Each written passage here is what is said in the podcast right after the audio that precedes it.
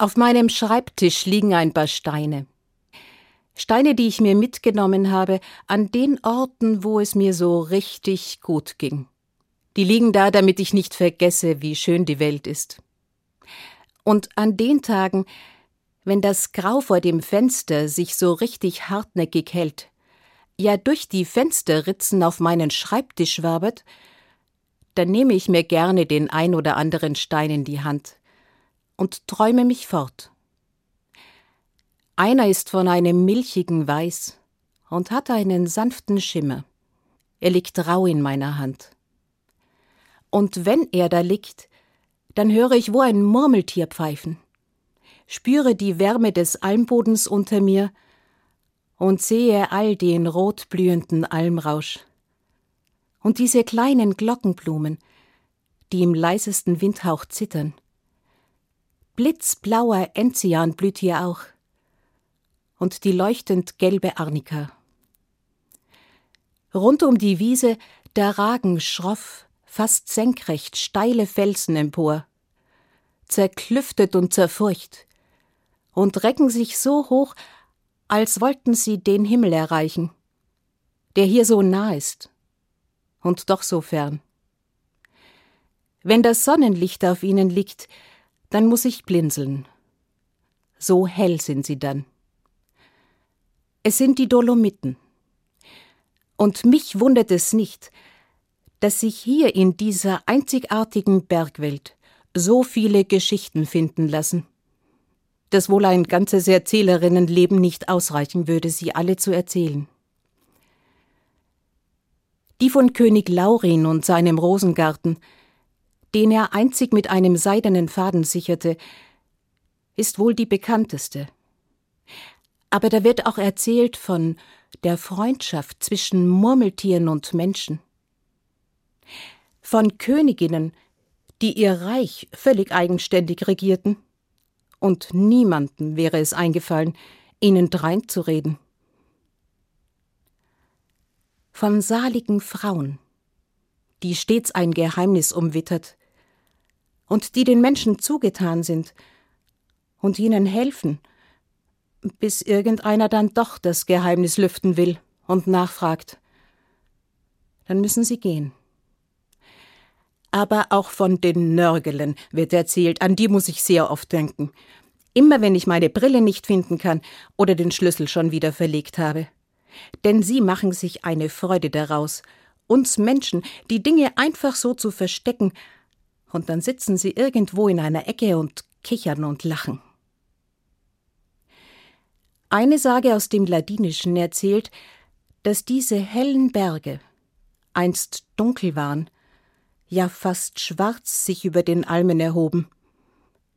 Das stelle ich mir sehr bedrohlich vor. Aber die Sage sagt, dass die Menschen, die hier lebten, es waren einfache Hirten und Bauern, zufrieden waren, ja glücklich. Denn sie hatten einen König, der bedacht darauf war, dass jeder in seinem Reich alles hatte, was er brauchte. Das edle Wild des Waldes oder die vielen Fische, die sich in den Bergbächen tummelten, für sich alleine zu beanspruchen. Auf die Idee wäre er nie gekommen. So litt in seinem Reich keiner Not, und alle waren zufrieden. Nur einer nicht. Und das war ausgerechnet sein Sohn. Von klein auf war ihm eine Sehnsucht in die Wiege gelegt, die niemand zu stillen vermochte. Die Amme bemerkte es als erste. Da gab es Abende, da weinte und greinte das Kind. Er schlug mit seinen kleinen Fäusten gegen ihre Brust, wenn sie es stillen mochte, und war durch nichts zu beruhigen. Also an ihr konnte es nicht liegen. Sie hatte wahrlich reichlich Erfahrung. An einem Abend, da ging sie mit dem schreienden Bündel hinaus auf den Söller. Sie brauchte einfach frische Luft. Und da staunte sie. Denn kaum, dass das Mondlicht auf das tränenverschmierte Gesichtlein fiel, da beruhigte sich das Kind und lächelte selig. Sein erstes Wort war nicht Amma oder Mama, es war Mond.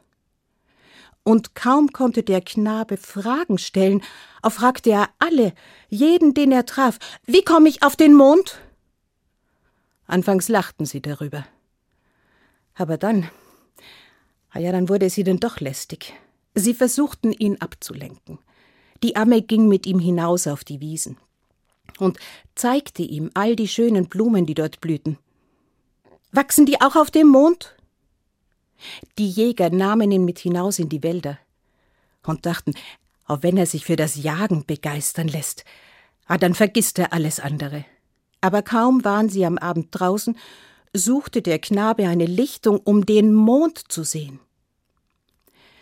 Sein Vater nahm ihn recht früh mit in die Ratsversammlungen, schärfte ihm ein Du bist still, sprichst nur, wenn ich es dir erlaube, und halte die Augen und die Ohren offen. Anfangs ging das auch gut. Bis zu jenem Tag, an dem ein Abgesandter aus einem fernen Reich kam. Dem eilte die Kunde voraus, dass er den Lauf der Gestirne zu deuten vermochte. Und kaum, dass er den Saal betrat, da sprang der Knabe auf, lief auf ihn zu. Ihr könnt mir, ihr könnt mir endlich Antwort geben. Wie ist es auf dem Mond und wie komme ich dorthin? Es war mucksmäuschenstill in dem Saal. Der König sprang auf, lief auf die beiden zu, entschuldigte sich viele, viele Male und schickte seinen Sohn mit einem einzigen Blick hinaus. Am Abend ließ er ihn zu sich rufen. Mein Sohn, dein Benehmen heute, es war hochnotpeinlich. Du kommst wieder, wenn du reifer geworden bist, und nun geh.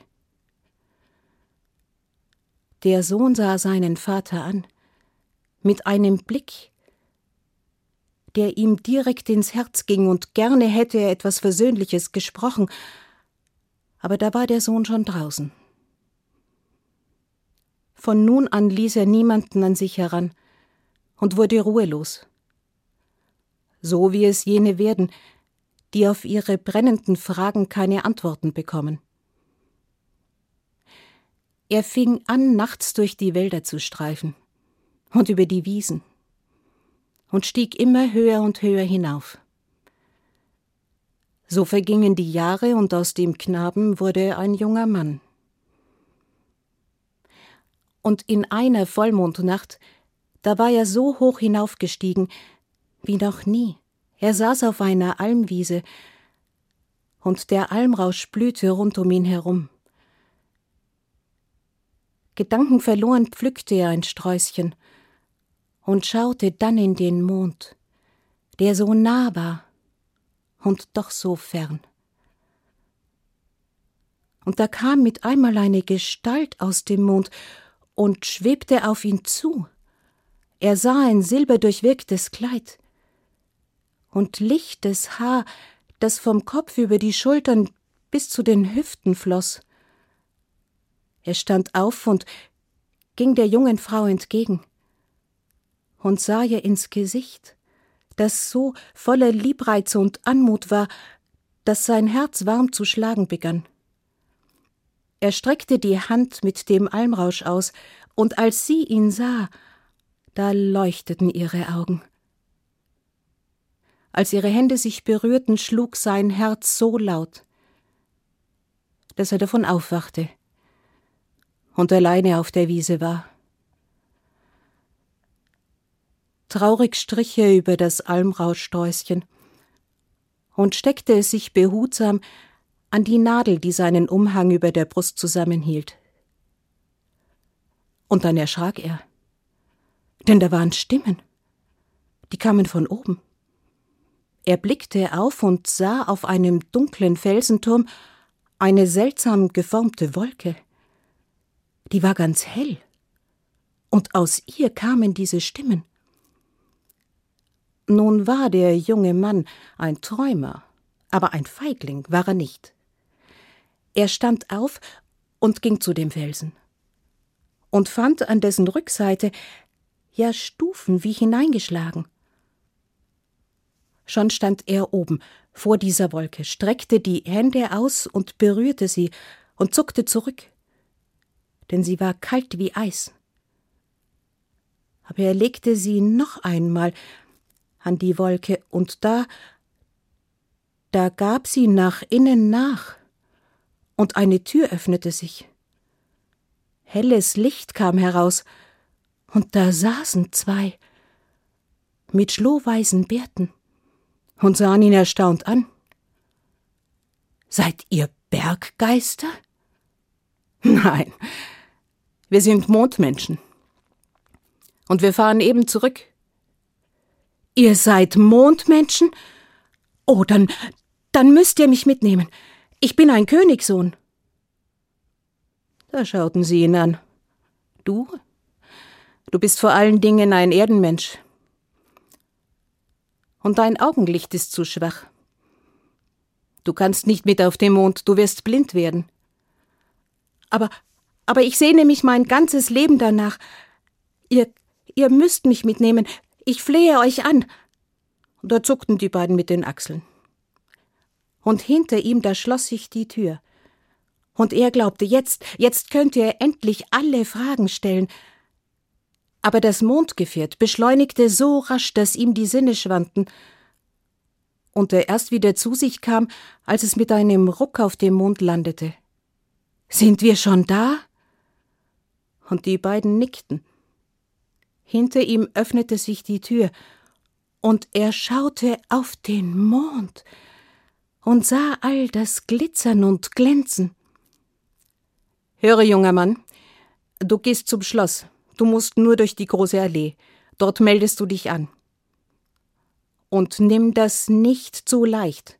Sobald du merkst, dass dein Augenlicht schwächer wird, musst du hinunter, sonst wirst du blind.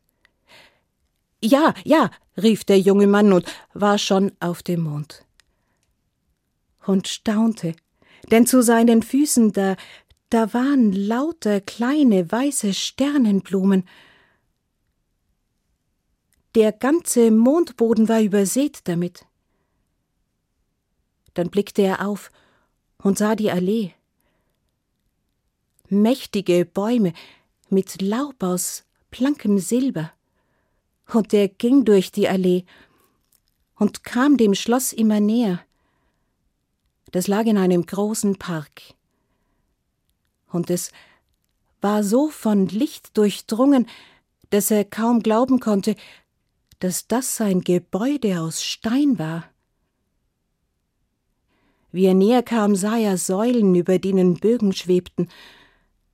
Fenster und Balkone wechselten sich ab, und alle waren verziert und so schön, dass er sich kaum satt sehen konnte. Da hörte er Schritte hinter sich und drehte sich um. Da kam einer auf ihn zu, der hatte eine Sichel in der einen Hand und einen Strauß mit langstieligen Sternrosen in der anderen. Wer seid ihr? Wo kommt ihr her? Und was habt ihr da an der Brust? Und da schaute der Königssohn auf das Büschel mit Almrausch. Das sind Blumen von der Erde.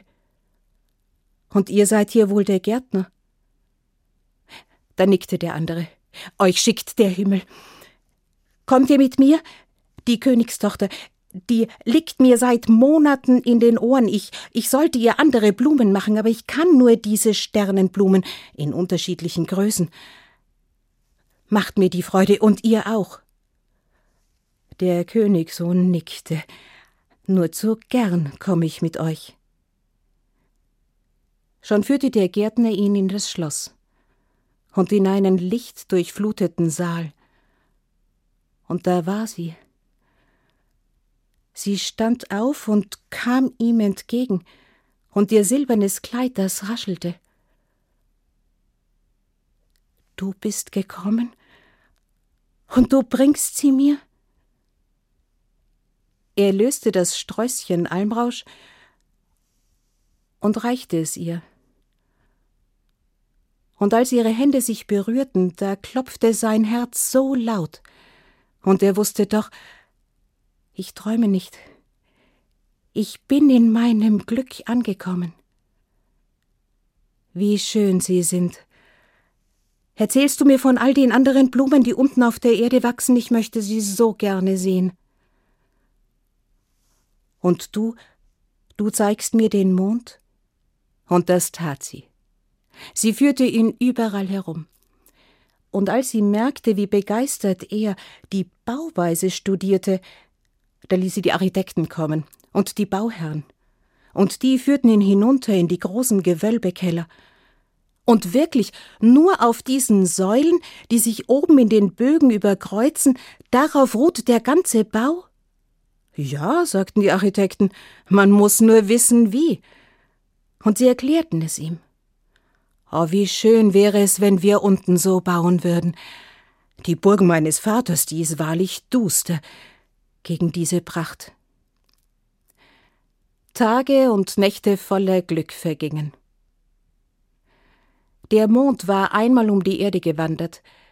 Da wachte der Königssohn eines Morgens auf und blinzelte. Was ist mit dir, Liebster? Ich weiß nicht, es ist, als würde ich durch einen dichten Schleier sehen. Da erschrak sie. So schnell schon? Dann musst du zurück. Heute noch. Sonst wirst du blind und das will ich nicht. Komm, wir gehen zu meinem Vater. Hand in Hand gingen sie zum Mondkönig. Und als er die beiden kommen sah, da seufzte er schwer. Ich hätte euch so sehr gewünscht, dass euer großes Glück länger währt. Aber mein lieber Menschenfreund, so sehr du mir ans Herz gewachsen bist, du musst zurück. Es ist Zeit, dass ihr Abschied nehmt. Seine Tochter hielt die Hand ihres Liebsten ganz fest. Vater, du hast recht. Es ist Zeit, Abschied zu nehmen. Wir müssen Abschied nehmen. Da wurde der Mondkönig aschfahl. Aber mein geliebtes Kind, du weißt doch, wir Mondmenschen können auf der Erde nicht leben. Wir verlieren nicht unser Augenlicht, aber wir verlieren alle Freude. Dein Herz wird traurig und trübe. Mein Herz, Vater, wird auch traurig und trübe, wenn ich nicht bei ihm bin, ich fahre mit. Der Vater kannte seine Tochter. Gut, dann lasse ich euch beide ziehen. Mein lieber Menschenfreund, wärme sie mit all deiner Liebe. Und du, meine Tochter, wisse, sobald ich merke, dass es dir nicht gut geht, lasse ich dich holen. Noch in derselben Nacht landete das Mondgefährt unten auf dem dunklen Felsenturm. Und als die Tochter des Mondkönigs auf die blühende Almwiese sah, da juchzte und jubelte sie, und sie sprang den dunklen Felsen hinunter, kniete sich in all die Blumen, pflückte sich vom Almrausch und wand sich einen Kranz und setzte sich die roten Blüten in ihr lichtes Haar. Und am nächsten Morgen, da gingen sie hinunter, und wie sie in die Burg kamen, oh, da war da die Freude groß. Man hatte geglaubt, er sei in einer Felsenspalte abgestürzt und viele Tränen geweint. Und nun kam er zurück und brachte so eine liebreizende Braut mit. Durch das ganze Land ging ein Aufatmen. Überall war Musik zu hören. Sie tanzten draußen auf den Blumenwiesen und es war ein einziges Fest. Der Königssohn ließ die Bauherren kommen, und gemeinsam mit seiner Liebsten erklärte er ihnen, wie man oben auf dem Mond baute.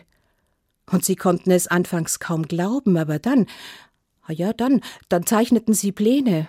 Wir wollen es gerne versuchen. Irgendwann verblühten die Blumen des Sommers, und die Nebel legten sich in die Täler. Anfangs merkte der Königssohn nicht die Veränderung, die mit seiner Liebsten vor sich ging. Aber eines Nachts, da wachte er auf, und die Liegestatt neben ihm war leer. Er fand sie draußen auf dem Söller. Und als er sie da stehen sah, oder wurd's ihm so schwer. Er ging zu ihr, umarmte sie, und sie Sie seufzte, weißt du, Diese dunklen Felsen dort oben. Sie erdrücken mich. Ich kann hier nicht bleiben. Ich bringe dich morgen hinauf. Ich bin mir sicher, dein Vater lässt das Mondgefährt kommen. Und am nächsten Tag, da gingen sie hinauf auf die Wiese. Und am Abend, als der Mond aufging, da kam das Mondgefährt und nahm sie ihm fort und mit ihr all sein Glück. Er begann wieder durch die Wälder zu streifen. Manchmal versuchten die Bauherren, ihn zu sich zu holen und ihm die Fortschritte zu zeigen. Ihr könnt es gut ohne mich. Nacht für Nacht war er draußen und stieg immer höher hinauf. Oft genug saß er oben auf der Almwiese, umgeben von all diesen dunklen Felsen. Einmal an einem schwülen Tag, da saß er wieder da oben und sah, wie die Sonne unterging und es dämmerte. Und er sah auch die Wolken, die sich über den dunklen Felsen türmten, aber er nahm sie nicht wirklich wahr. Er sah nur diese Mauer, so schwarz und so dunkel. Und da kam all sein Schmerz aus ihm heraus. Er ballte die Fäuste und verfluchte die schwarzen Felsen. Und der Himmel antwortete mit einem dunklen Grollen. Schon zuckte ein Blitz über den Himmel und es donnerte. Ohne nachzudenken sprang er auf, lief auf die Felsen zu und fand eine Höhle und schlüpfte hinein. Saß darinnen, während draußen ein mächtiges Gewitter niederging. Blitz um Blitz und Donner um Donner. Irgendwann spürte er, dass er nicht alleine in der Höhle war. Und er versuchte, das Dunkel zu durchdringen. Da zerriss ein Blitz die Dunkelheit, und da sah er, da saß einer. Er war nicht groß, ging ihm vielleicht nur bis zur Hüfte, aber er sah ihn aus mehr alten Augen wachsam an. Wer seid ihr? Und was macht ihr hier?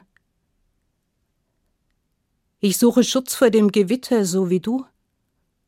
Aber ich habe noch nie jemanden wie euch gesehen. Da lachte der andere. Das ist so, ihr Menschen, ihr seht nur euch und euresgleichen. Und wir sind ganz gut darin, uns zu verbergen. Aber erzählt mir doch, wer seid ihr denn? Ich bin der König der Salwang. Ihr seid ein König? Aber wo ist euer Volk? Da wurde der alte König still, und dann erzählte er von seinem Reich, das er gehabt hatte, hoch oben in den Bergen weit im Osten. Und wie gut sie dort zusammengelebt hatten, bis dann einer kam und sich zum König machte und sie vertrieb. Und seither, seither suche ich mit meinem Volk nach einem neuen Wohnort. Wir brauchen nicht viel. Wir sind keine Ackerbauern, wir nehmen niemandem etwas weg und dennoch fürchten sich die Menschen vor uns, weil wir so anders sind. Die Alten sterben und nehmen all ihr Wissen mit. Und die Kinder? Die Kinder haben nie etwas anderes gekostet als das bittere Brot der Vertriebenen. Nun sehe ich mich hier um, und ich hoffe, dass der König dieses Landes uns hier einziehen lässt, aber ich habe wenig Hoffnung. Dann will ich, ich will gleich morgen dafür sorgen, dass ihr hier einziehen könnt. Ich verspreche es. Der König der Salwang sah ihn an. Wer bist du denn? Willst du mich verhöhnen, dass du solch ein großes Versprechen so leichtfertig aussprichst? Da wurde der Königssohn ganz still, und er spürte, wie die Scham in seinem Gesicht brannte. Ihr habt recht. Ich war mit meinem Versprechen leichtfertig. Aber ich will es versuchen. Ich bin der Sohn des Königs. Du bist der Sohn des Königs? Was ist dir geschehen, dass du hier herumirrst, als wärst du selbst ein Vertriebener? Der Königssohn schüttelte den Kopf. Ich. Ich möchte es nicht erzählen. Ich habe. habe bisher nie darüber nachgedacht, dass es noch anderes Leid gibt als meines. Ich schäme mich.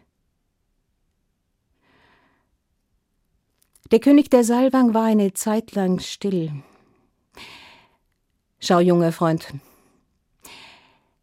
Weißt du, das Gewitter da draußen, das dauert noch eine Zeit. Vertreib sie mir. Sei so gut und erzähle. Und da erzählte der Königssohn von all seiner Sehnsucht und dem großen Glück, das nur einen Sommer währte und nun vorbei war, für alle Zeit. Der König der Salwang hatte gut zugehört. Es wird dich kaum trösten, mein junger Freund, wenn ich dir sage, es ist so, dass manche Menschen mit einer Sehnsucht geboren werden, die man kaum zu stillen vermag. Das ist kein leichtes Leben.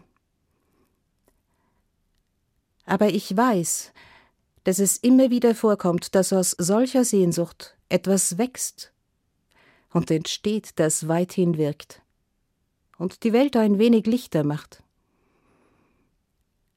Aber sieh nur, das Gewitter hat sich verzogen. Die Sonne geht eben auf. Der Himmel ist blitzblank geputzt. Ein neuer Tag beginnt möge er Gutes bringen. So schnell war der Königssohn noch nie von oben abgestiegen. Und als er zu der Burg seines Vaters kam, da wollte er am liebsten gleich in den Audienzsaal, aber dann schaute er an sich hinunter und ging erst in seine Keminate, wusch sich, schnitt sich den Bart und kämmte sich und zog sich standesgemäß an.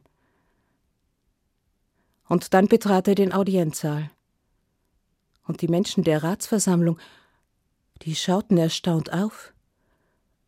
Sein Vater sah ihn erfreut an.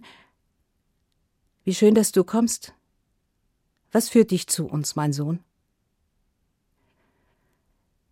Und er brachte der Königssohn die Bitte vor, dass das Volk der Salwang oben in den Bergen einziehen konnte. Sie brauchen nicht viel, Sie sind keine Ackerbauern, und sie nehmen niemand mit was weg. Die Männer und Frauen der Ratsversammlung schauten sich an, runzelten die Stirn, und manche tuschelten. Der König merkte die Stimmung im Saal. Mein Sohn, wir haben deine Bitte gehört. Wir werden beraten und es dich dann wissen lassen. Kaum war der Sohn aus dem Saal, da wurden die Stimmen laut. Hast du schon einmal etwas von diesem Volk gehört? Ja, und nichts Gutes. Die brauchen nichts, ja, ja, und dann fehlt doch irgendwo ein Vieh. Das kennt man ja. Ich weiß nicht, ob es so gut ist, wenn wir die oben einziehen lassen. Die tanzen uns dann vielleicht auf den Köpfen herum. Der König hörte sich das eine Zeit lang an. Dann erhob er sich und alle wurden still. Es ist das erste Mal, dass mein Sohn zu uns kommt mit einer Bitte, die nicht ihn selbst betrifft. Gehen wir ihr nicht nach, dann haben wir ihn verloren für alle Zeit. Das ist das eine. Und das andere ist, ich persönlich kenne den König der Salwang nicht und auch sein Volk nicht. Bevor ich ihn nicht kennengelernt habe, kann ich keine Entscheidung treffen. Ich steige hinauf und wer möchte, begleitet mich. Noch am selben Tag saßen die ungleichen Könige oben auf der Almwiese. Und einige aus der Ratsversammlung saßen auch da. Es wurde ein langes Gespräch. Und an dessen Ende wurde der Vertrag gemacht und mit Handschlag besiegelt. Als der Königssohn hörte, dass das Volk der Salwang willkommen war und einziehen durfte, da wurde sein Herz leichter. Von nun an nahm er an den Ratsversammlungen teil. Er wurde ein guter Zuhörer und bald auch ein guter Ratgeber. So wie es jenen zu eigen ist, die selbst ein großes Leid erfahren und darüber das Leid der anderen nicht vergessen. Er besuchte auch die Bauherren und freute sich über die Fortschritte. Das ist sehr schön, was ihr da macht. Meiner Frau würde es sehr gefallen. Nur in den mondhellen Nächten, da hielt ihn nichts. Da war er oben auf der Almwiese und schaute in den prächtigen Mond, der über den dunklen Felsen über den Himmel wanderte. In einer Vollmondnacht, da merkte er, dass er nicht alleine war. Auf dem dunklen Felsenturm, ja auf allen Felsvorsprüngen und auf jedem Gipfel, da waren welche. Lauter kleine Salwang. Und die benahmen sich ganz seltsam, die streckten ihre spindeligen Hände in die Höhe und griffen nach etwas, aber da war doch nur Luft. Sie griffen in die Höhe und zogen etwas herunter. Und da, da sah er, dass sie Lichtfäden vom Himmel zogen. Und wenn sie ein Büschel in ihren Fäusten hatten, begannen sie im Kreis zu laufen. Und die dünnen Fäden versponnen sich zu einem dicken, leuchtenden Faden aus Mondlicht.